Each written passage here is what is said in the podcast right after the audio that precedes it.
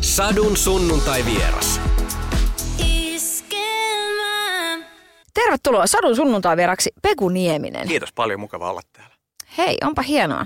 Um, Peku, kuinka moni sua sanoo Pekaksi ja kuinka moni Pekuksi? Millaisen jako menee? Kyllä kaikki sanoo nykyään Pekuksi. Ehkä sitten joskus, jos tulee jotain niin kuin uusia tuttavuuksia ja, ja sitten tota, on saanut mut vaikka mailin, joka alkaa Pekalla, niin sitten he niin kuin aloittaa tämän Pekka, Pekka-puheen. Paitsi mun tyttäreni ei sano mua kyllä kummaksikaan, että mä oon hänelle pappa. No niin. Mites, mites niinku esimerkiksi sellainen kuin äiti? Tulee, milloin viimeksi kuullut sellainen kuin koko nimellä? Meneekö sekin lapsuusaikaan, että nyt Pekka? No itse asiassa äiti kyllä käyttää tota Pekkaa, totta. Mm. Joo. Mulla tuli toi Peku tuli lukio vuosina käyttöön sitten, kun piti keksiä tämmöinen vähän niin kuin taiteilijanimini. Mutta sä et ole vaihtanut sitä. Et, et käynyt niinku tuolla virallisia teitä vaihtamassa. En, ei, ei, se mulle, ei se mulle niin virallinen asia ole, mutta mä hassuttelen vieläkin, kun mä tapaan uutta jengiä, niin, niin mä sanoin, että hei, mä, mä, oon, tota, mä oon siitä Mampan lauantai-iltapiisistä se Peku, että ensin meitä oli Peku. Mä sanoin, ei vitsi, että tosi siistiä, että oot sä se, oot sä se Peku. Sitten mä jossain kohtaa kerron, että tota, ehkä, mutta, mutta, mutta, mä luulen, että se biisi osaltaan niin kuin myös ohjasi sitten aikoinaan, kun mä sitä, rupesin sitä DJ-nimeä miettimään, niin se tuli sit siitä se Peku ja sitten se pikku twisti, että se kirjoitetaan kuukirjaimella. Mm, kova! Hei, ihan mahtavaa. Toisin kuin hyvä, kun sitä ei oikasis. Että jossain kohtaa ottelisit, että se tulee jotenkin vastaan. Niin, toki mä varaudun siihen, että sitten joku käy joskus kysymässä sitten Tero Vaaralta, että hei, että onko se oikeasti nyt sit, sit se yksi peku se, niin sitten sit jos mä paljastun, niin sit se on vähän noloa. Niin, mutta tota, ähm, sä oot niin sanottu levyyhtiön setä. Joo, kyllä. Mitä, mitä käytännössä, käytännössä niin kun, minkälainen on sun normipäivä? Mitä sie teet? Mähän on siis, mä oon täällä musapuolella tehnyt oikeastaan kaikkea, mitä täällä, täällä voi tehdä ja nyt tässä niin kuin reilun 20 vuoden aikana, niin nyt, nyt niin kuin oikeastaan viimeiset vuodet mä oon tosi vahvasti kokenut, että mä oon tällainen sparraaja ja valmentaja. Eli mä tietyllä tavalla on sitten siinä artistin rinnalla kaikessa, mitä se artisti tulee kohtaamaan siinä niin kuin – elämänsä ja uransa, uransa aikana. Et mä mä niin kuin kuvaan sitä vähän tämmöisen tällaisen niin kuin vertauskuvan kautta, että ää, mä hahmottelen sellaisen vuoren. Et jokaisella artistilla on, on tällainen oma henkilökohtainen vuori, ja kun he päättää sitten lähteä sille artistin uralle, niin he ikään kuin aloittaa kiipeämisen sille omalle henkilökohtaiselle vuorelle, ja se ikään kuin kuvaa sitä uraa. Että sä lähdet sieltä alhaalta laaksosta ja sitten pikkuhiljaa sä lähdet ottaa niitä askelia eteenpäin ja sä kiipeät korkeammalle vuorta. Ja mitä korkeammalla sä oot, niin sitä suurempi ihmisjoukko pääsee seuraamaan sitä sun omaa vuorelle kiipeämistä. Se artistin työ on tosi erikoista työtä, vähän semmoista omituista työtä, johon ei oikeastaan ole olemassa mitään sellaista manuaalia, että katsonpa nyt tästä, miten minusta tulee menestynyt artisti, vaan siihen työhön tarvitaan just tällaisia ihmisiä, jotka, jotka niin kuin on tehnyt tätä vuorelle kiipeämistä riittävän kauan, jolloin he on saanut sitten tietotaitoa siitä, että no millaista siellä vuorella on ja millaisia reittejä kannattaa valita, miten säädellään sitä nousunopeutta, miten varaudutaan yllätyksiin, mitä siellä on, missä kohtaa sanotaan sille artistille, että hei, että nyt me voitaisiin jäädä hetkeksi aikaa tähän ja vähän fiilistellä ja katsoa, että huimaako, että jatketaanko vielä matkaa, lähdetäänkö me menee vähän alaspäin vai, vai mit, mitä me tehdään. Niin tavallaan isossa kuvassa tämä mun työ on tällaista, mutta sitten ihan siinä, siinä niin kuin arjen tuoksinassa niin käydään kaikkea mahdollista siihen työhön ja muuhunkin elämään liittyvää, liittyviä asioita läpi sitten näiden, näiden artistien kanssa. Onpa hieno jotenkin, niin kuin mä näen niin kuin mielessäni just ton. Äh, erittäin hyvä. No jotenkin kun miettii, että, että vaikka vuosikymmeniä pikkasen tuonne taaksepäin, niin tollastahan ei varmaan ihan ehkä ollut, sanotaan nyt vaikka, oliko vielä 80-luvullakaan? Mä en, mä en silloin 80-luvulla en vielä tehnyt näitä levyyhtiötöitä, mutta mulla on vähän sellainen käsitys, että tiet, niin kuin, tavallaan kaikki, kaikki kunnia niille edeltävien sukupolvien levyyhtiöammattilaisille, mutta kyllä se varmasti oli toisen tyyppistä. Ja jotenkin, mitä mä oon myös paljon niin kuin, tykkää sitten lukea niin kuin musiikin historia, artistien elämänkertoja ja tällaisia, niin kyllä sieltä niin kuin keskeisimpänä nousee juuri esiin tämmöinen, tämmöinen niin kuin ajatus, että silloin ei ollut tällaisia tukihenkilöitä näiden artistien rinnalla ja niin kuin me tiedetään, niin nämä artistitkin nämä on todella herkkiä ihmisiä. Tämä on tosi vaativaa työtä, että sä ilta toisensa jälkeen nouset sinne lavalle yleisön eteen, annat kaikkes. Ja, ja sitten jos ei sulla ole siinä sellaista tukea siinä ympärillä, niin, niin kyllä se sit saattaa tuoda todella niin kuin sellaisia raskaitakin olotiloja.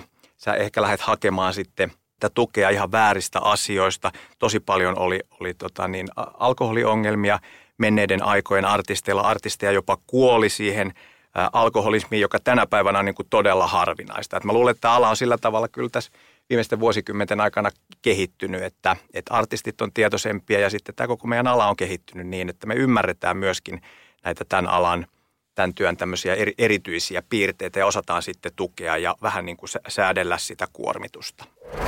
Iskelmä. Iskelmä. Eniten kotimaisia hittejä. Sä oot DJ-hommia tehnyt, eli DJ Pegu, niin tota, Muistatko, mikä on ollut niin jotenkin sulla semmoinen ensimmäinen kosketus musaan ylipäätänsä, kun sä oot ollut nuori, niin mikä on ollut se biisi, joka on lyönyt sulle tajuntaan, että wow, mitäs tää tämmöinen meno on? Äh, hyvä kysymys. Mul, siis mun isä oli tosi kova musafani ja, ja hänellä oli isot levystöt ja mä sitten aina niin kuin, mä sytyin tietyistä niin kuin, biiseistä, mitä isä soitteli. Mä tykkäsin tosi paljon finhitseistä ja näin, mutta sitten kun mun lähti se oma, oma niin kuin herääminen siihen musaan siinä ehkä niin kuin 80-luvun ihan alussa, 70-luvun lopussa, niin silloin oli tiettyjä biisejä, mitkä mulle kolahti tosi vahvasti. Äh, minkähän mä nyt heittäisin sieltä? Jo yksi, mikä oli ihan mielettömän kova. Mä muistan tota, se piti sitten käydä oikein Tukholmasta ostaa se levy, niin oli, oli A One Night in Bangkok. Oli Murray Head, joka oli tämmöisestä chess-musikaalista ja vitsi, tämä on ihan, jo mä näin sen musa-video, että mä, nyt tämä niin kuin kolahtaa, että tässä on jotain ihan käsittämätöntä. Ja sitten sit mä lähdin Tukholmasta, mä ostin sieltä sen sellaisen tuplakansi mustan vinyylin sit siitä chessistä. Ja jotenkin se, se oli sellainen niin kuin tosi voimakas, voimakas niin kuin kokemus silloin. Mutta oli niitä, oli niitä muitakin, mutta toi on mulle jäänyt mieleen just, että se oli, se oli silloin sun elämää suurempi hetki, kun mä sen biisin ekan kerran kuulin. On se kova. Jos pistää tubesta sen musavideon tänäkin päivänä, niin kyllä potkaisee. Joo, Ihan kyllä, ehdottomasti. kyllä se toimii. Hei tota, minkälaista, niin kun, millaisella ajatuksella sä teit DJ-keikkoja? Eli sä kuitenkin niin teit sitä sitten työksesi. Ää, joo, mä olin, tota, mä olin siis, mä olin radiossa töissä ja sitten mä, sit mä tein näitä DJ-keikkoja ja mulle oli kaikkein niin kun, innostavinta siinä työssä se, mitä mä pystyin äh, synnyttämään ihmisissä. Et mä en ollut semmoinen DJ, joka, joka niin kuin hakee semmoista, semmoista niin kuin tosi semmoista undergroundia, semmoista musaa, mitä kukaan vielä ei ole koskaan Suomessa kuullutkaan ja sitten vähän niin kuin soittelee itselleen, vaan mulla oli just niin kuin tärkeintä, että mä pystyin soittamaan just sellaista musaa, mitä, mitä suurin osa siitä sen hetkisestä yleisöstä aina halusi kuulla ja, ja, ja sen takia niin niillä keikoilla oli aika hyvä fiilis.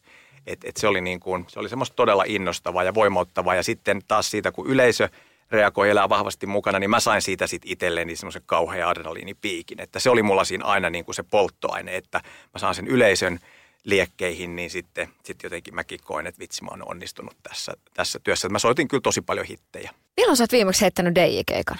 Ää, mulla oli yhden tota, kaverin ää, merkkipäivät oli tuossa alkuvuodesta, niin silloin mä, silloin mä tein keikan. Et mul, mä teen ehkä – ehkä niin kuin, äh, maksimissaan kaksi keikkaa vuodessa. Joskus mä en tee ollenkaan. Että mm. Aika harvakseltaan. Mutta se on, se on merkkitapaus sitten, kun DJ Peku jalkautuu, niin sitten siinä on ihan semmoinen niin spesiaali fiilis. Ai että. Mm, DJthän on nykypäivänä ihan järjettömän isoja starboja, kun miettii, että tässä maassakin totta kai, mutta sitten sillä niin kuin maailmalla.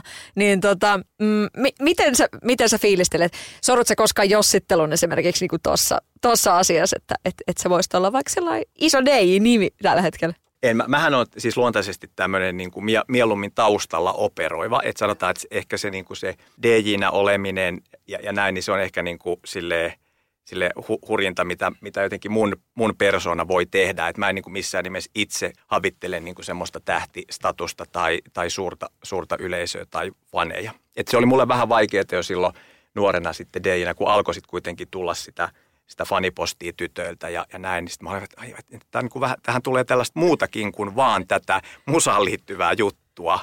Mutta että, että toisaalta se oli ihan ymmärrettävää ja sympaattista silloin. Mm. Miten sä mietit jotenkin sillä Suomessakin tässä niin kuin silloin, kun sä oot tehnyt vaikka niin kuin DJ-tiskin takana hommia, niin tässä maassa on koettu niin kuin tosi isoja asioita. Että on niin kuin vaikka jotkut lamavuodet ja muuta vastaavaa.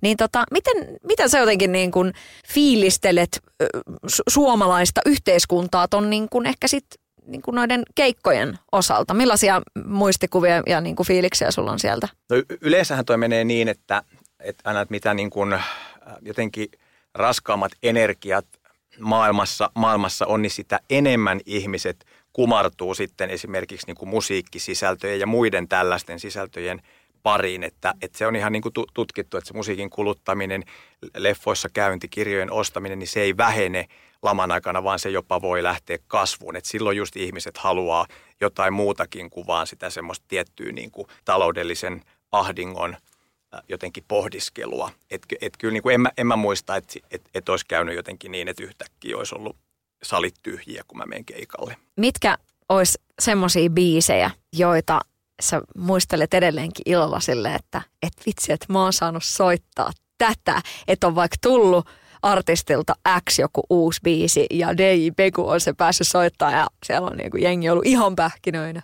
Mulla on ollut tosi paljon noita siis just, just sitten, kun alkoi alko tutustua niin kuin musa-alan ihmisiin ja näin, niin, niin sitten äh, monet semmoiset 90-luvun suuret, suuret niin kotimaiset menestystarinat, niin ne, ne on ollut kyllä mun levylaukussa ihan, ihan siinä niin e-, etujoukossa usein ennen jo sit sitä, sitä julkaisua. Ja sitten mikä oli hauska, niin mä pääsin tekemään myöskin monen, monen tällaisen artistin tai bändin kanssa duunia. Että just mä muistan niin kuin aikakoneet ja XL Vitoset ja Waldos Peopleit ja tämmöiset. Ja jo silloin ihan niin kuin way back e-, esimerkiksi Raptori, joka on tavallaan niin kuin saman, saman kylän poikia, niin, niin, niin mä olin myöskin sit siinä niin kuin Raptorin alkuvaiheessa silleen innolla messissä ja soitin, soitin tota DJ-keikolla ja, ja radioissa niin paljon Raptorin musiikkia. Ne on ollut kyllä todella, todella siistejä juttuja. Ja vieläkin miten jotenkin sitten, sitten niin kuin puolia toisin muistetaan ne, ne niin kuin ihanat, ihanat asiat, mitä koettiin silloin 90-luvulla näiden, näiden niin kuin starojen kanssa, niin, niin vieläkin ne jotenkin kulkee tässä, tässä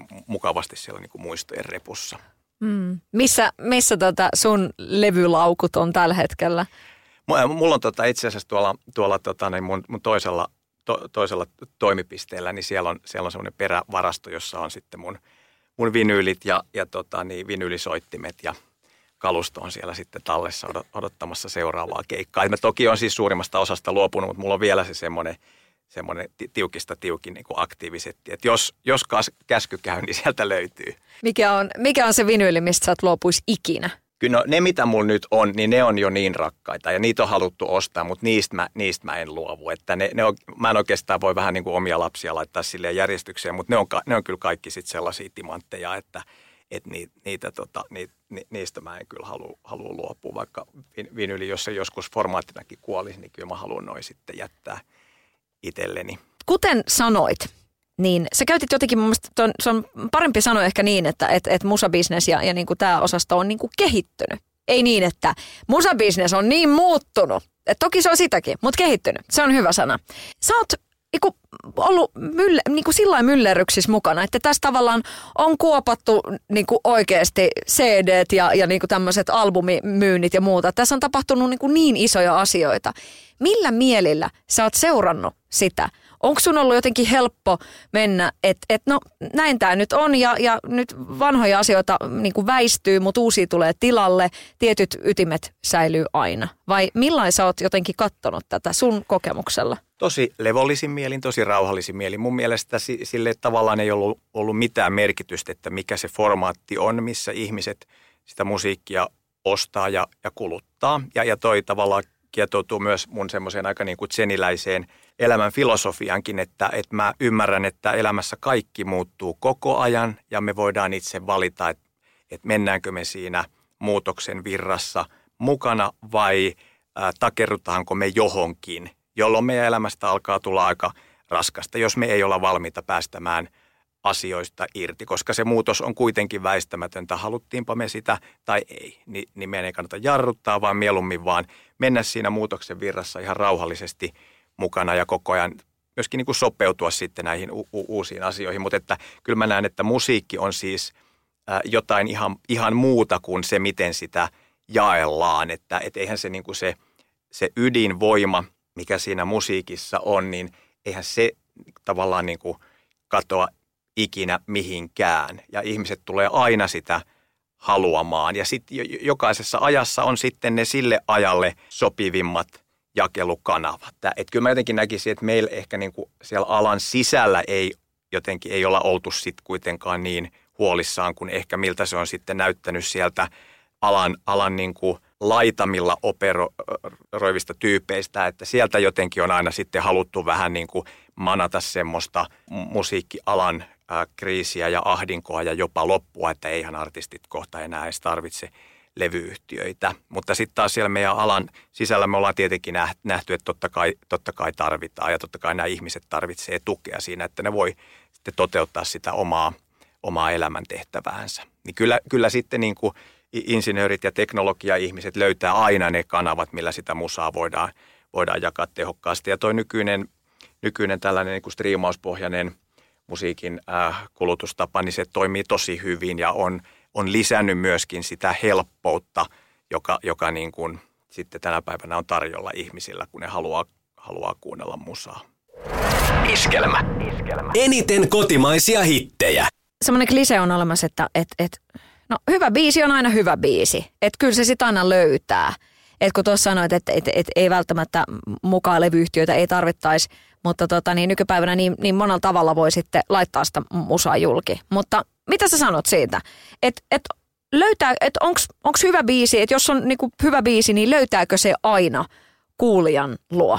Jo, jossain vaiheessa aina löytää, että maailmassa toimii semmoinen vetovoiman laki, että jos jossain on jotain poikkeuksellisen voimakasta, jotain koskettavaa, niin kyllä se sitten jossain kohtaa niin kuin myöskin kohtaa sen, sen yleisönsä. Se on musta ihan päivänselvä juttu. Ja mä oon tosi paljon viime, viime vuosina niin kuin puhunut tällaisesta tunteen merkityksestä, että mä koen, että kaikilla näillä luovilla aloilla niin sellainen niin kuin, tavallaan semmoisen niin kuin tunnekaistan tunnistaminen ja hallinta on ihan se ratkaiseva, jos me halutaan menestyä, niin tämä on se, miten mä lähestyn nyt esimerkiksi, kun, kun mulle tuossa mun työssä, kun mun tehtävä on myöskin sitten niin kuin etsiä niitä oikeita biisejä niille mun artisteille, niin, niin mä oikeastaan se, mitä mä tarkkailen, niin on pelkästään se tunne että onko sitä siellä, miltä se minusta tuntuu ja, ja miten mä voisin ikään kuin vaalia sitten sitä biisissä olevaa tunnetta niin, että se menee läpi koko sen ketjun, että artisti, tuottaja, portinvartijat, koko se jakelut ja sitten lopulta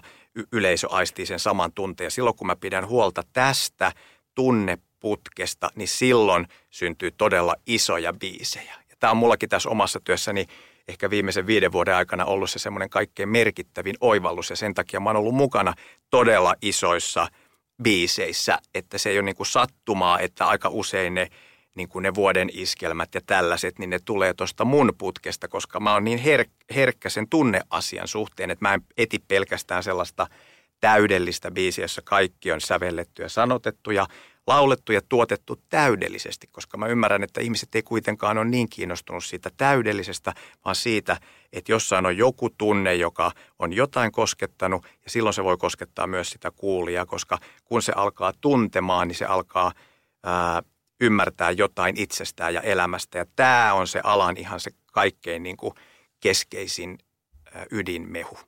Kun puhutaan niin sanotusti sun artisteista, niin, niin Suvi Teräsniska – nyt esimerkiksi Mikko Harju ja vaikka otetaan Antti Ketonen tähän nyt tavallaan käsittelyyn, niin millainen, nyt Antilta on tullut toinen soolobiisi. Antti kävi mulla haastattelussa ja sanoikin, että nyt niinku, sä oot ollut yhden hitin ihme niinku jonkun aikaa, mutta mut et ole ehkä kauaa, että tavallaan jos miettii sooloanttia. Että tosi pitkään kesti, että Ketoselta tuli toinen soolobiisi. Voit sä avata Peku vähän sitä prosessia, että millaisen nyt sitten niinku tuli tavallaan niin kaunis aika pitkän tauon jälkeen sitten toiselle. Joo, Joo. ja tämä on just sitä meidän, meidän niin kuin ekspertiisiä, mitä me koko ajan tehdään, että missä, missä rytmissä niitä uusia, uusia biisejä aina sitten julkaistaan. Että yksi tapa toimia on tietenkin se, että sulla on ikään kuin semmoinen saplun, että sä ajattelet, että artistin on hyvä julkaista vaikka neljän kuukauden välein aina se uusi biisi. Mutta sitten toinen tapa on semmoinen, että että jotenkin äh, ollaan paljon intuitiivisempia, että jotenkin koko ajan aistitaan, että missä kohtaa yleisö on valmis siirtymään siihen seuraavaan biisiin. Ja jotta, jotta me voidaan tämä mahdollistaa, niin meidän pitää sille tosi tarkasti aistia, että mitä sille nyt, niin kuin sille nyt just radiossa soivalle biisille, että mitä sille kuuluu ja miten siihen reagoidaan ja miten ihmiset, lähdetäänkö siitä puhumaan kaupungilla, ruvetaanko sitä toivomaan, miten se keikoilla toimii – usein niin kuin artisti itse on aika, aika niin kuin hätäinen, että artisti jotenkin, äh, tai niin kuin, ehkä nyt käytän tässä väärin sanoja, mutta ar- artisti helposti, jos hänelle ei ole siinä neuvonantaja, niin hän alkaa vähän niin kuin tappaa sitä omaa biisiä liian aikaisin. Että alkaa vähän hätäilee, että uu, että nyt se, nyt se putosi yhden pykälän kuulijalistalla, että nyt äkkiä pitäisi saada se toinen, toinen biisi siihen perään. Niin tässä mä sitten rauhoittelen, että heitä ei ole mitään hätää, että kaikki rakastaa vielä tällä hetkellä tätä, tätä biisiä, että annetaan sille vielä, vielä aikaa. Mutta totta kai me tuossa Antin kohdallakin ruvettiin sitten jo hyvissä ajoin viime keväänä niin, niin tota, heittää vähän verkkoja vesiin ja pyytää biisin tekijätiimeiltä ehdotuksia siihen, siihen niin kuin Antin kakkossinkuksi ja pidettiin, pidettiin biisileirejä ja näin. Että kyllä koko ajan tuolla taustalla niin kuin tehdään töitä sen kanssa ja, ja, ja myöskin kun oli näin poikkeuksellinen menestys kuin toi Antin avaussinkku, niin silloin pitää olla myöskin tosi, tosi tarkkana sen kakkospiisin kanssa, että tärkeämpää on se, että se on hyvä biisi, joka rakentaa sitä artistiuraa, eikä niin, että me saadaan jonkun aikatauluraamin puitteissa sit mahdollisimman nopeasti se kakkospiisi siihen, siihen perään. Ja musta tämä meni nyt jotenkin tosi täydellisessä aikataulussa, koska toi Olisipa sylissänikin rakentui tosi hitaasti, että sehän julkaistiin jo 2017 elokuussa ja se niin sanotusti ammattitermeen se piikkas vasta nyt tämän vuoden 2018 helmikuussa, jolloin se meni radiolistojen ykköseksi. Että siinä meni puoli vuotta, että se ikään kuin olisi siellä, siellä paalupaikalla ja viihtyikin siellä tosi monta viikkoa, niin silloin se tarkoittaa, että se, se on jo niin kuin sen koko luokan biisi, että se ei myöskään yhdessä yössä häviä eikä unohdu, vaan, vaan ihmiset haluaa kuulla sitä aina uudelleen ja uudelleen. Mutta nyt tämä meni jotenkin ihan täydellisesti, että saatiin nyt tämä uusi, uusi biisi tuohon julkaisuun tota puoltahan ei välttämättä niin kuin sillä tavallinen kuuntelija ajattelekaan. Et sitten me kuullaan tosi paljon sitä, että te soitatte biisit puhki siellä radiossa. Niin, mutta että et, et se, että tuossahan on niinku tavallaan semmoinen kaava, että millai se pitää tehdä. Niin äh, mitä sä, mitä sä niinku itse mietit, että et voiko sitä avata semmoiselle tavalliselle musan kuuntelijalle vai onko se sitten kuitenkin vaan niin, että jokainen tekee sen oman ratkaisunsa, että mikä, mikä kappale on jo menneen talven lumia ja mikä on edelleen toimiva. Tarkoitatko se siis niin kuin radio vai, vai kuulija? Niin, ihan, ihan, niin kuin, ihan tavallinen ihminen, joka et kuuntelee radiota ja, ja etsii musaa ja, ja, ja kuluttaa no, sitä. Tässä me tullaan taas just siihen, niin kuin, siihen, siihen tunnetasoon, että niin, niin kauan kuin vaikka se Antin biisi vielä jaksaa synnyttää sen hyvän tunteen, kun sä kuulet sen radiosta, niin sit kaikki on hyvin. Mutta että jossain kohtaa se on sitten jo ikään kuin vähän niin kuin ammennettu loppuun se, se tunnekaivo sieltä ja sitten, sitten ehkä ihminen, että no vitsi, että kun mä oon nyt tämän jo kuullut niin monta kertaa, että tulispa nyt jotain uutta siltä Antilta. Ja sitten kun näitä viestejä alkaa tulla enemmän, niin sitten ikään kuin mekin ollaan valmiit siirtyä siihen, siihen seuraavaan vaiheeseen. Mutta toki on myös sellaisia kappaleita, jotka ei juuri niin kuin tavallaan vanhene eikä kuole. Et ne jää sitten siihen semmoiseen kultaiseen laulukirjaan ikuisiksi ajoiksi ja niitä halutaan laulaa karaokessa ja, ja joka paikassa. Et kyllä sellaisiakin välillä onneksi tulee. Ja on, onneksi vielä niin kuin tänä päivänä, jolloin musiikkia tulee ihan älyttömän paljon ja äh, niin kuin jotenkin toi meidän semmoinen niin kuin genre-kartastokin on muuttunut tosi monipuolisemmaksi, niin, niin mun mielestä se on niin kuin hienoa, että vielä, vielä niin kuin tä, tässä ajassakin tulee sellaisia isoja, voisi sanoa niin kuin koko kansan hittejä, tai vaikka miten, miten niin kuin iso, iso biisi oli, missä mä olin mukana, niin äh, Jari Sillanpään Sinä ansaitset kultaa, joka sekin jotenkin niin kuin – siitäkin tuli semmoinen iso semmoinen kollektiivinen kokemus, jota sitten haluttiin varjoida, että siitä, siitä on tehty hirveästi erilaisia cover-versioita ja, ja, ja, ja Tsiikki halusi tehdä siitä hieno, hieno versio vain elämässä ja, ja näin. Niin nämä on niin kuin tällaisia, tällaisia biisejä, joita ei sitten synny ihan joka viikko, mutta, mutta, mutta niin kuin joka vuosi niitä tulee aina muutamia sä puhuit tuossa tunneputkesta, niin mi- miten, millainen ihminen niin kun sun pitää ikään kuin olla, tai, tai tuossa niin kun, työssä pitää olla, millainen jotenkin ihmistuntemus ja intuitio ja jotenkin se semmoinen herkkyys kaiken kanssa, että et pystyy siihen, että et tavallaan kun se ekana sen biisin pitää aiheuttaa sussa tunnereaktio ja sitten tuottajassa ja siinä teidän niin kuin jengissä, niin, niin millaisia teidän pitää olla, että te pystytte tunnistamaan jonkun biisin, jossa on sitä jotain ja sitten se tavallaan menee eteenpäin ja siihen uskotaan isosti. Mm. No meitäkin on tietenkin erilaisia, että mekin, mekin ollaan tosi yksilöitä, ketkä tehdään täällä, täällä puolella tätä duunia ja sitten se menee yleensä niin, että, että sitten tietyllä tavalla niin kuin artistit ja sitten ne, ne niin kuin, tämä mun titteli täällä musapuolella on, on niin kuin AETR, eli tämmöinen tuotantopäällikkö, niin sitten ikään kuin ne artistit ja AETR kohtaa toisensa just vähän sen mukaan, että mikä kenenkin tuotantopäällikön semmoinen tyyli tehdä on, että, että osa artisteista just haluaa enemmän tämmöistä valmennuksellista, sitten osa haluaa enemmän semmoista, niin kuin, semmoista musiikillista hieromista, missä kauheasti keskustellaan koko ajan niistä soundeista. Ja se, sekin on niin kuin ihan makea tapa tehdä tätä duunia.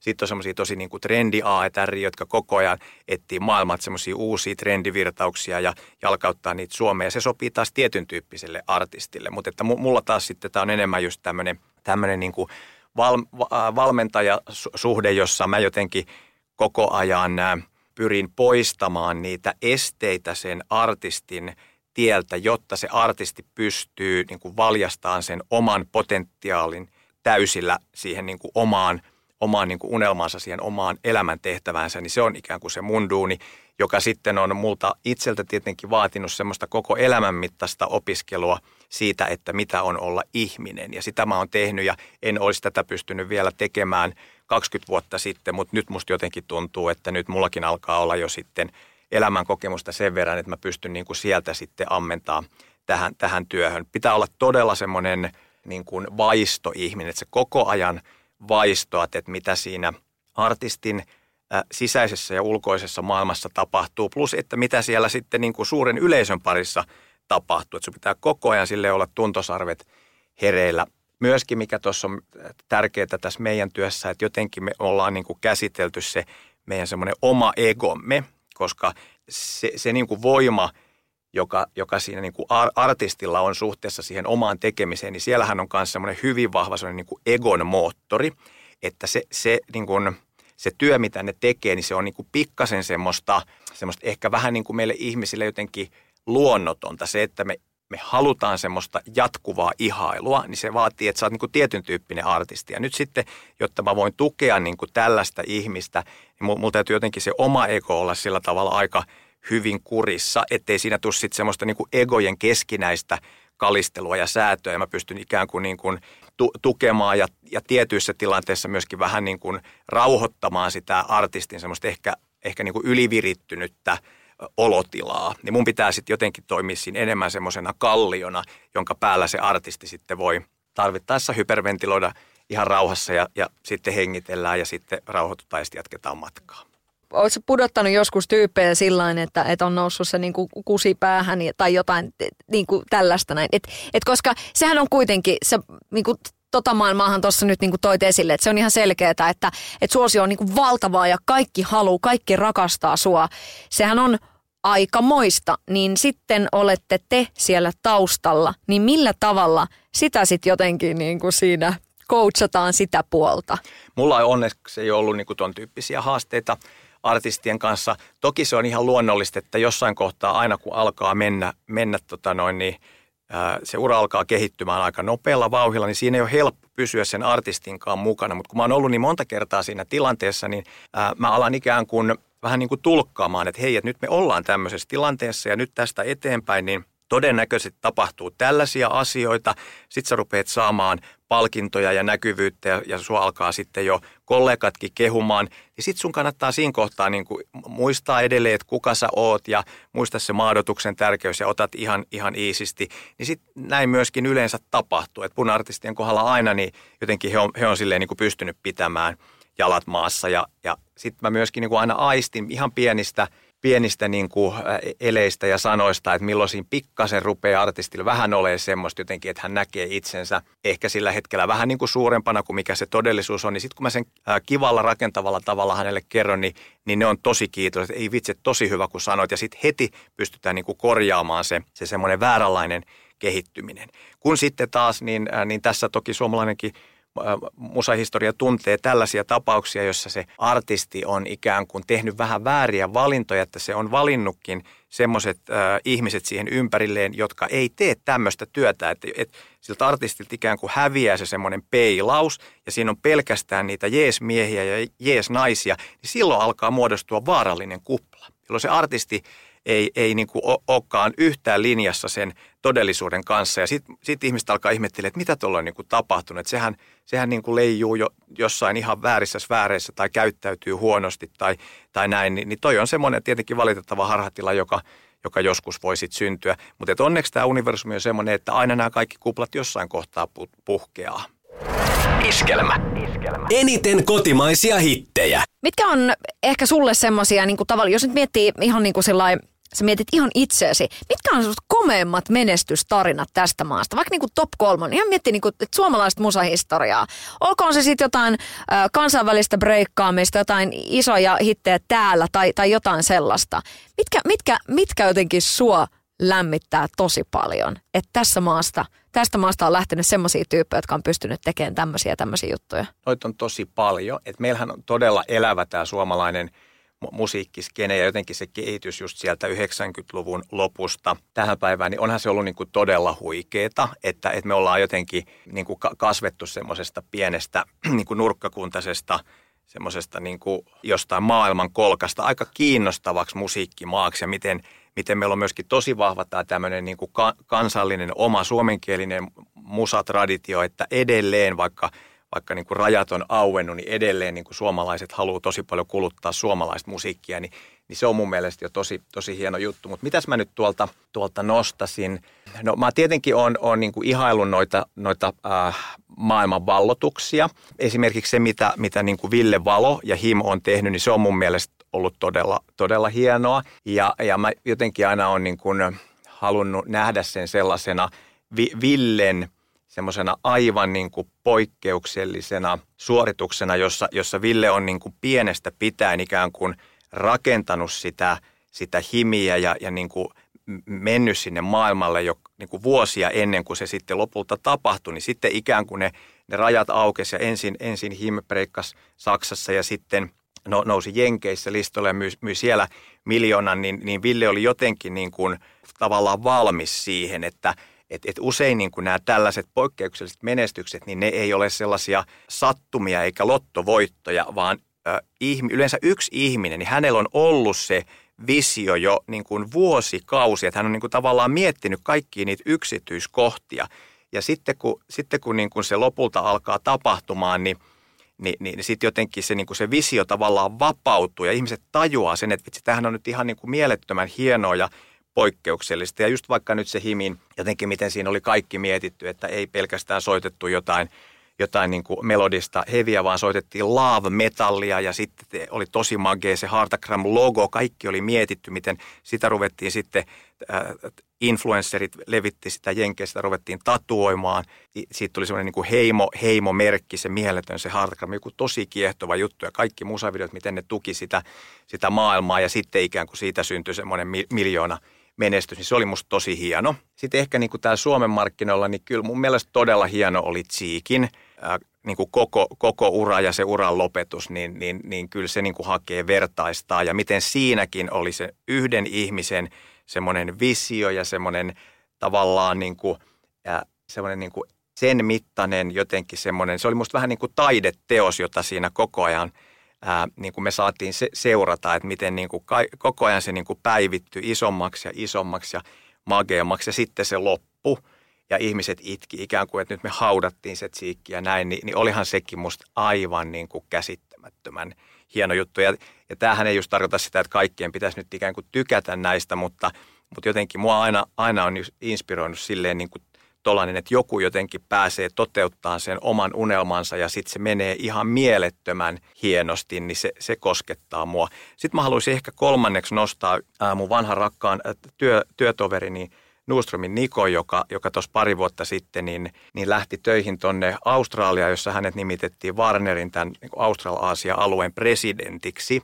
Eli maailman viidenneksi suurin tämmöinen musiikkimarkkina ja suomalainen – ihminen, joka ei ollut koskaan aikaisemmin käynyt Australiassa, niin hän johtaa nyt koko sitä niin kuin mannerta siellä. Ni, niin tämä on ehkä niin kuin kanssa täällä niin kuin musabisneksen puolella sellainen semmoinen niin kuin poikkeuksellinen asia, mikä on tapahtunut. Ja sitten kun mäkin olen seurannut Nikon uraa ihan siitä alusta saakka ja mä oon nähnyt, miten hän on ollut just kehittämässä tätä, tätä ymmärrystä tämmöisestä niin kuin holistisemmasta – tekemisestä, mistä mäkin koko ajan puhun, että miten, miten kyse on niin paljon muustakin kuin vaan musiikista ja jotenkin, että meidän pitää aina niin kuin kohdata se ihminen ja sitten myöskin ymmärtää niin kuin ne voimat, voimat, mitä sen artistin ympärillä on, jotta siihen saadaan sellainen paras mahdollinen kulttuuri tukemaan sitä, sitä niin kuin artistin tekemistä, niin se työ, mitä Niko teki ensin parikymmentä vuotta täällä Suomessa, niin nyt sitten tämmöinen iso, iso tota noin, niin, ä, musiikkimarkkina pääsee sitten nauttimaan Nikon – Nikon osaamisesta ja mitä on kuullut, niin siellä on Nikolla mennyt todella hyvin ja siellä on myöskin niin kuin alkanut sitten samantyyppinen menestys, mitä,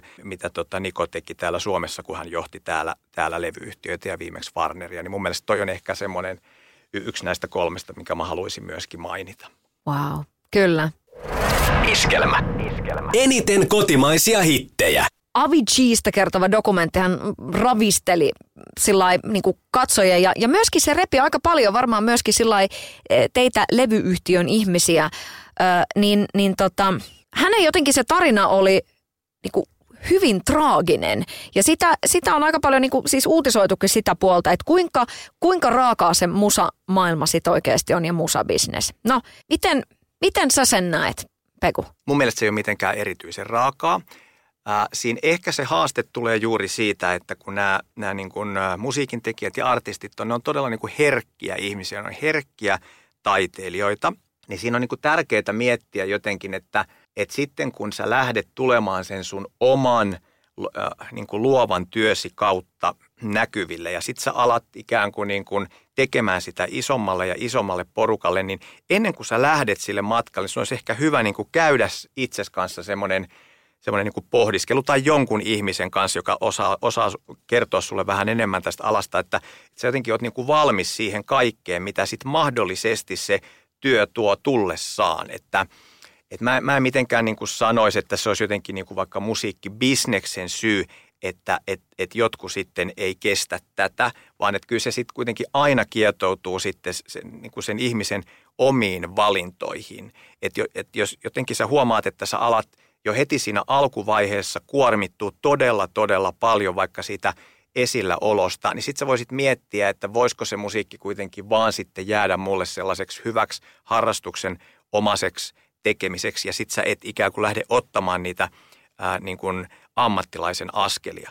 Koska sitten tämä niin musiikkibisneksen tehtävä kuitenkin on ikään kuin koko ajan mahdollistaa ne mahdollisimman suuret yleisöt. Että, että sitten kun joku ikään kuin nostaa käden pystyyn, että hei nyt, nyt mä oon valmis, niin sitten me aletaan pikkuhiljaa taluttaa sitä sieltä niin kuin kadun varjoisemmalta puolelta sinne aurinkoisemmalle puolelle ja sitten nyt tässä onkin tämä vuori, lähdetään menee nyt sinne vuorelle, että se on sitten taas se mei, meidän työ, mitä me tehdään. Että ei me voida niin kuin pelkästään koko ajan sitten niin kuin olla suojelemassa näitä ihmisiä siltä siltä niin kuin suurelta maailmalta. Et se on sitten se me, meidän työ, että kun lähdetään, lähdetään tosissaan tekemään, niin sitten siihen tulee niin kuin kaikenlaisia ää, ää, niin kuin vääntöjä ja voimia ja tällaisia, jotka haastaa sinua myöskin niin kuin sitten yksilönä tosi, tosi paljon. Että sit, et mäkin kun käyn jonkun verran sitten tuolla opettamassa tämmöisiä aloittelevia tai artistiksi haluavia, niin, niin mä tosi paljon nykyään puhun tästä, että miettikää tosi tarkkaan, että haluatteko te niin kuin, ikään kuin lähteä sitten siihen niin kuin ammattilais sarjaa ja siitä jopa eteenpäin vielä sitten sinne niin kuin NHLään, että, että niin kuin pääsette kyllä helpommalla, kun, kun valitsette jonkun toisen, toisen duunin. Mikälainen merkitys on sillä sitten niillä siviilipuolen ihmisillä, just niillä perhe, perheellä ja, ja sillä puolella. Että se, että miten helppoa on säilyttää jotenkin sitten ne vanhat ystävät, kun yhdessä yössä vaikka tulee joku megasukseen tai, tai kovalla työllä tulee sitä, että, että se, se iso, iso menestys sieltä tulee? No, siinä on kyllä se lähipiirikin kovilla, että, että ihan tyypillistä just on se, että, että yhtäkkiä alkaa tulla lisääkin kavereita, sinne kaikki vanhat kaverit ää, tota noin, niin kaivautuu koloista ja hei mäkin olin itse asiassa sun hyvä kaveri, jossa muistat ja, ja näin. Sitten osa ehkä saattaa vähän niin kuin hämmentyä siitä ja vähän nyt riippuen, että miten se artisti itse sitten – kokee sen ja että alkaa, alkaako hän jotenkin muuttumaan myöskin ihmisenä. Siis saattaa olla, että osa, osa niistä vanhoista kavereista vähän alkaa irtautumaan, mutta tosi, tosi tärkeää on, että sulla jotenkin olisi semmoinen tietty niin kuin perusjengi siinä sun ympärillä. Sitten, että on, on ne sun vanhempia sisaruksia, elämänkumppaneita ja näin, että sulla olisi semmoinen niin kuin aika, se on niin kuin staattinen hyvä tuki siinä, koska kun tämä työ on kuitenkin niin, niin vaativaa, niin silloin, silloin niin kuin olisi hyvä, että sä pystyt vähän purkamaan sitä kuormitusta muidenkin kuin meikäläisten kanssa. Että sulla olisi siinä lähellä sellaisia ihmisiä, jotka ymmärtää, että me ikään kuin voidaan hoitaa se semmoinen ammatillinen tukeminen ja valmennus, mutta sitten että ihminen tarvii myöskin ihan semmoista peruselämää ja aina välillä semmoisen peruselämän eläminenkin on tosi tärkeää ja sieltä käsi sitten sä taas, taas lähdet tekemään niitä sun keikkoja. Joissain hyvissä tilanteissa saattaa olla, että siitä lähipiiristäkin löytyy joku semmoinen todella, todella niin kuin pätevä tyyppi, joka, joka ikään kuin ottaa sitten semmoisen tietyn roolin osana tätä kokonaisuutta. Ja sekin on musta tosi hyvä, että, että aikaisemmin mä ehkä itse vähän varottelinkin artisteja siitä, että nyt ei kannata siitä niin kuin äidistä tehdä sitä manageria, jos ei äiti, äiti niin kuin, tunne tätä alaa, mutta että, että, että nykypäivänä mä vähän ajattelen tonkin toisella tavalla ja mullakin on tässä, tässä niin kuin yhden artistin kanssa hyvä esimerkki siitä, että miten hänen isänsä on ollut ihan mielettömän niin kuin hyvänä, hyvänä tukena ja tullut niin kuin osaksi tätä, tätä meidän ydintiimiä. Että kyllä se mun mielestä voi toimia, toimia hyvin myöskin niin. Ah, wow. Iskelmä. Iskelmä. Eniten kotimaisia hittejä. Sä sanoit tuossa, että, tota, että sä et välttämättä itse ehkä 20 vuotta sitten olisi vielä pystynyt tällä tavalla tekemään jos miettii sun, sun siviilipuolta, että sähän teet tosi paljon myöskin hidasta elämää, on, on, saat, saat sen toinen perustaja jäsen, tämmöinen niin kuin slow life-osasto. Ja, ja kuinka isosti hidasta elämää on, on niin kuin suomalaisten ää, tietoisuuteen tullut ja kymmeniä tuhansia, satoja tuhansia tykkäjiä somessa ja kirjoja ja, ja niin kuin luentoja ja ties mitä. Niin tota, miten, miten nämä asiat jotenkin jäsentyy sulla? Meneekö tämä jotenkin, kun sä puhut tuossa vetovoimasta ja kaikesta, niin onko tässäkin sitten se, että, että sä oot vähän niin kuin tilannut sitten totakin puolta jotenkin itsellesi ja nämä menee tästä mukavasti kaksin rinnoin?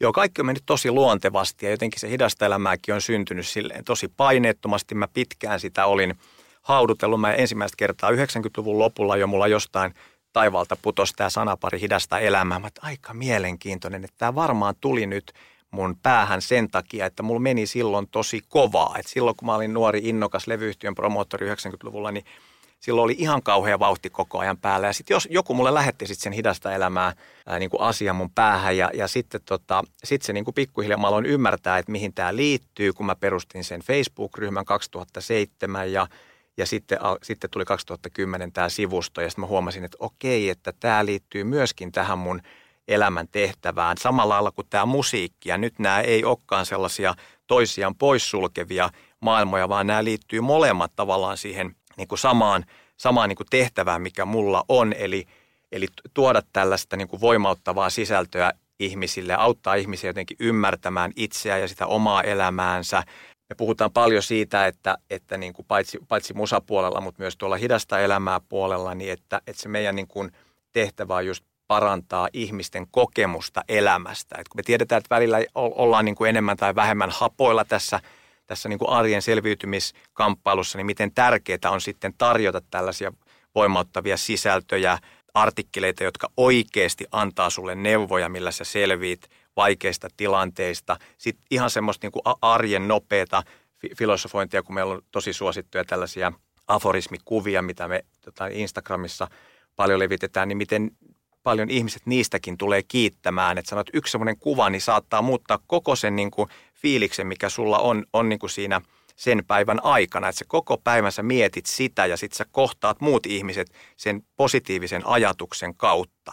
Niin toi on mulle just tosi, tosi tärkeää, että, että itse niin kuin pääsee täällä taustalla mahdollistamaan tällaisen niin kuin hyvän energian lisääntymistä tässä, tässä niin kuin suomalaisten arjessa. Niin se on oikeastaan niin kuin se, se mun iso semmoinen elämäntehtävä, mistä mä saan nautintoa. Ihana elämäntehtävä. Milloin se on sulle kirkastunut, toi elämäntehtävä? Putosko se jotenkin sillä lailla, Ei, mä oon, mä, oon, mä oon kasvanut siihen ja se on ehkä just ollut sellaista omaa henkilökohtaista kasvua, että – että erilaisten vaiheiden kautta, kriisien kautta, onnistumisten kautta, ää, niin pikkuhiljaa on jotenkin ää, niin kuin saanut poistettua semmoisia tiettyjä niin kuin naamareita, mitä meillä ihmisillä niin kuin luontaisesti on. Niin kuin oikeastaan niin kuin ihan vauvasta saakka, niin meillä tulee semmoisia erilaisia semmoisia niin kuin persoonan semmoisia niin kuin suojamaskeja, jotka jotenkin suojelee sitä meidän, meidän ydintä ja, ja sitä semmoista pe- persoonaa, jolla me jotenkin kohdataan tämä muu maailma, niin sitten tämä on niin kuin se meidän ihmisen mahdollisuus, että semmoisen niin hitaan kypsyttelyn ja kasvun myötä, niin meidän on niin kuin mahdollista jotenkin poistaa niitä suojamaskeja ja sitten sieltä alkaa se meidän oma semmoinen ydin pikkuhiljaa tulla esiin. Ja sitten kun me siitä käsin aletaan elämään sitä elämäämme, niin, niin sehän on sitten oikeastaan niin kuin sitä niin kuin semmoista mun mielestä niin kuin tavoiteltavaa elämää on just se, että me jotenkin mä en niin kuin palvele jotakin ihmistä. Mä en, mä en tee niin kuin sitä elämääni sellaiseksi kuin vaikka mun vanhemmat olisi toivonut tai mä en niin kuin pelkästään ajattele, että nyt mun täytyy tehdä jotakin työtä, jotta mä saan palkkaa, jolloin mä lähden sitten niin kuin palvelemaan jo, jonkun toisen unelmaa, vaan se, että mä jotenkin niin kuin sitten aina niin kuin kaikessa tekemisessä lähtisin siitä, että mikä, mikä niin kuin, että kuka minä olen, mikä on se mun oma elämäntehtäväni. Ja tosi tärkeä kysymys, mitä olisi hyvä aina miettiä, että minkä tekeminen tuottaa minulle iloa. Että sä mietit, sulla ei tarvitse olla heti siihen vastausta, mutta että vaikka sä joka aamu sä ekaksi mietit, että okei, että vitsi, että siistiä, että mä heräsin taas tähänkin päivään. Mikä olisi semmoinen juttu, joka tuottaisi mulle tosi paljon iloa?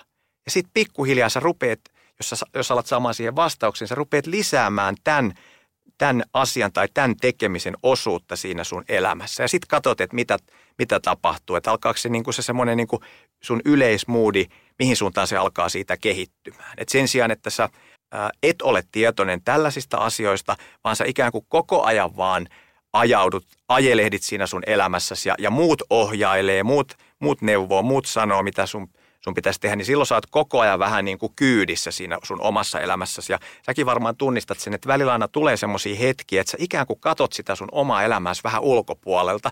Ei vitsi, että mitä tuossa nyt kaikki oikein tapahtuu. Ja kauhean säpinä tuossa sadunkin arjessa koko ajan. Mutta sitten, okei, mitäs mä hyppäisinkin nyt sinne satuun sisään ja sieltä käsin rupeisin rupesin sit sitä miettimään. Ja ei tuossa ole sit oikeastaan sen ihmeellisempää, kun kyse on vaan semmoisesta taidosta olla läsnä. Että sä jotenkin rupeat, valitset itselle sopivan semmoisen metodin ja rupeat sitä harjoittamaan ja sitten pikkuhiljaa rupeat lisäämään semmoista läsnäoloa siis ihan kaikessa. Että ei niin, että nyt minä menen läsnäolon tilaan, vaan ihan kaikessa nyt, kun sä haastattelet mua, niin sä äh, olet läsnä tässä. Sä et enää mieti pikkujouluja, sä et äh, mielessäsi niin tee sitä kauppalistaa, kun sä illalla me tekee perheelle ruokaa ja näin, vaan sä oot nyt läsnä tässä meidän kohtaamisessa. Ja sitten kun sä tota pystyt lisäämään sun elämässäsi, niin vitsi kun sä huomaat, että okei, että nyt oikeastaan niin tässä tämä alkaa niin kuin olla hallussa tämä homma, että jotenkin siinä mun omassa elämän virrassa, niin mähän oikeasti niin kuin nautin kaikesta, mitä tässä tapahtuu.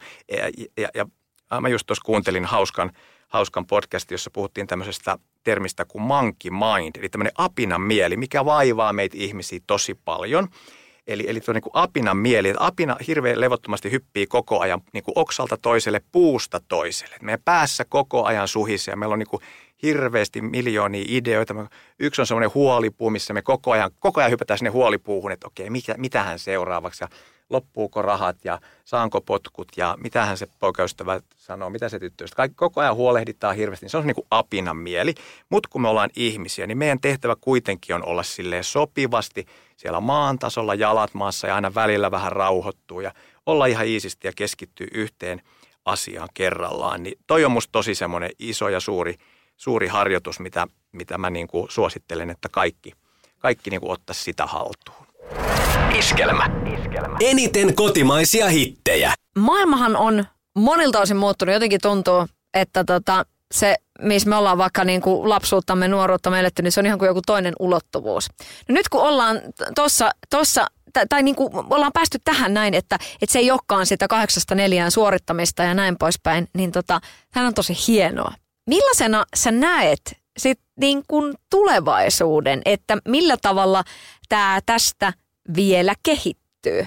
Tämä muutos, mitä tässä on, on niin kuin tapahtunut meille ja koko ihmiskunnalle, niin tämähän on ollut ihan poikkeuksellista ihmiskunnan historiassa. Et mä oon itse tätä niin kuin miettinyt tosi paljon ja se on mua kiinnostanut ja mä oon myöskin ymmärtänyt sen haasteen, minkä edessä me ihmiskunta tällä hetkellä ollaan. Että, että sanotaan, että niin kuin se muutos, mikä viimeisen sadan vuoden aikana on – tapahtunut, niin se on ollut aivan käsittämättömän iso, hurja ja se, semmoinen niin kuin nopeuden lisääntyminen, kaiken niin kuin teknologian kehittyminen, ää, tällainen, niin se on laittanut kyllä meidät ihmiset niin kuin tosi koville. Et musta tuntuu, että, että että me ei olla vielä valmiita tähän näin, että se, tavallaan se muutos on ollut nopeampaa kuin mihin, mihin tämä evoluutio on meidät ihmiset äh, valmistellut.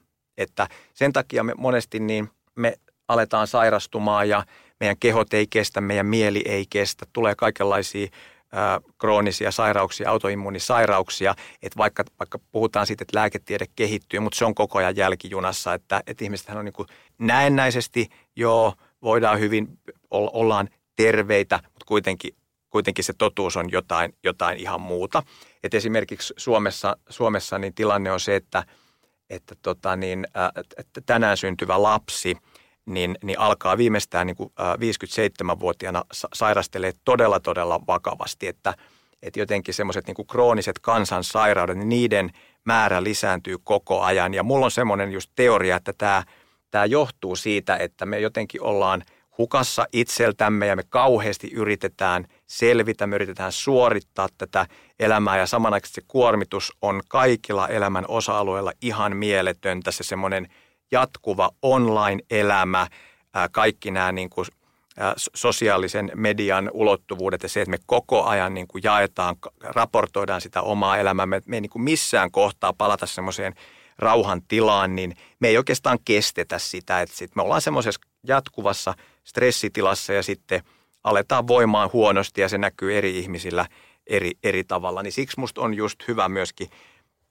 puhua näistä ja tehdä, tehdä tehdä tällaista työtä, mikä mahdollisesti sitten auttaa ihmisiä vähän niin kuin heräilee semmoisesta tietystä unesta, mihin me, mihin me helposti sitten tässä kaiken hälinän keskellä vaivutaan. Peiku, mikä sulle on parasta vastapainoa?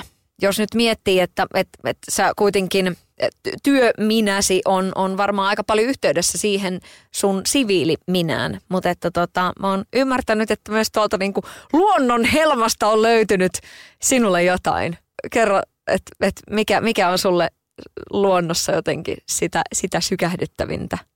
Joo, mä, mä oon havahtunut, havahtunut tässä viime vuosina myöskin siihen niin kuin luonnon voimaan, siihen luonnon merkitykseen. Että just tämän, mitä mä äh, kuvailin tätä tällaista niin kuin modernin yhteiskunnan äh, hektistä elämää, niin mehän ollaan myös todella irti siitä luonnosta. Ja sitten kun mä ta- tajusin sen, että ei vitsi, että miten täydellistä siellä luonnossa kaikki on. Että heti kun mä menen metsään, niin mä alan rauhoittumaan ja, ja kaikki, kaikki niin kuin mun elintoiminnot alkaa pikkuhiljaa tasaantumaan. Niin mä, mä itse asiassa mä niin kuin yksi päivä rupesin miettimään sitä, että mulla on ollut tämä sama tämmöinen niin kuin kutsumus sinne luontoon jo ihan pienestä pitäen, että semmoiset niin ensimmäiset ikään kuin ahdistuksen hetket, mitä mä oon nuorena, herkkänä poikana kokenut, niin mä oon itse hoitanut ne ihan vaistovarasti sillä, että mä vaan livahdan lähimetsään ja sitten mä vaan niin kuin makailen siellä kalliolla ja kattelen, kun pilvet liikkuu ja jotenkin ne puut on siinä mun turva, turvana ja kaikki on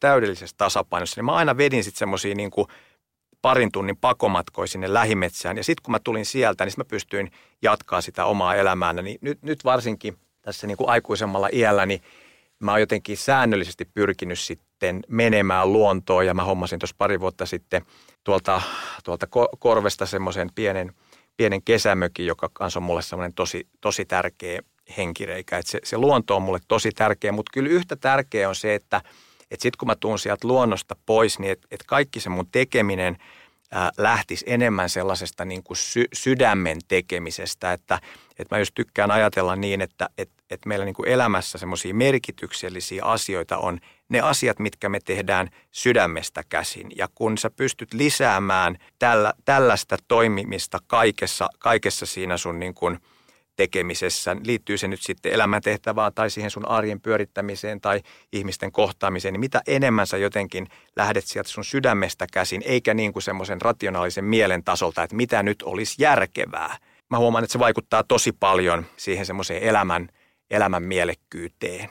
Miten paljon sitten tuolla niin kuin artisti, artistien kanssa, kun teet töitä, niin miten paljon sä tätä puolta sinne niin kuin tuot ihmisten jotenkin mieleen, kuinka paljon niin kuin tällaisia keskusteluja käydään. Just sitä niin kuin vaikka läsnäoloa. Että jos puhutaan artistin live-esiintymisestä, niin eihän siinä ole tavallaan mikään muu ratkaise niin paljon kuin se, että hän on läsnä. Hän on siinä tilanteessa just niitä ihmisiä varten, jotka häntä ovat tulleet kuulemaan. Kyllä.